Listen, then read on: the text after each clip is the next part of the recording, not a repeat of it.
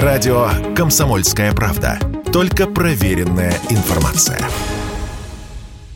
Восхождения, походы, сплавы и другие приключения на природе становятся все популярнее. В июне в стране резко взлетел спрос на товары для активного отдыха. Палатки, спальники и велосипеды стали покупать в два с половиной раза чаще, чем в прошлом году. И это несмотря на рост цен а он весьма заметный, сказал радио «Комсомольская правда» представитель компании «Клуб приключений», опытный путешественник Алексей Лопаткин процентов на 20 поднялись цены. Здесь еще все зависит от производителя снаряжения, потому что некоторые снаряжения на рынке ну, Питера, может быть, даже, наверное, и всей России в связи с сложной транспортной ситуацией сейчас в мире просто начинают исчезать с полок, например, там многие китайские бренды палаток просто не могут пока доехать до России. Очень много зарубежных брендов сейчас сложно купить.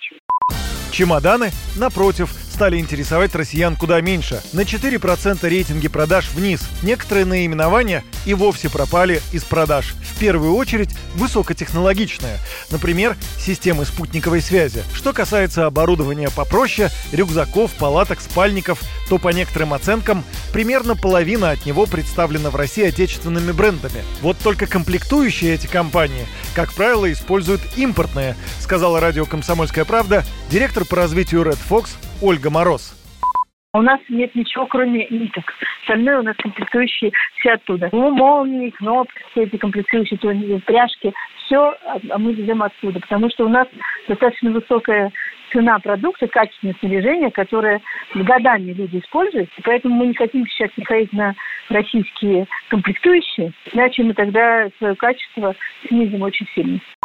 Выросли продажи приключенческих туров по России сразу в полтора раза по сравнению с прошлым годом. Аналитики предположили, что жителей России больше не интересуют курорты. Альтернативу они увидели в отдыхе и походах. Что касается самых продаваемых туристических направлений, то это Алтай, Дагестан и Карелия. Юрий Кораблев, Радио «Комсомольская правда».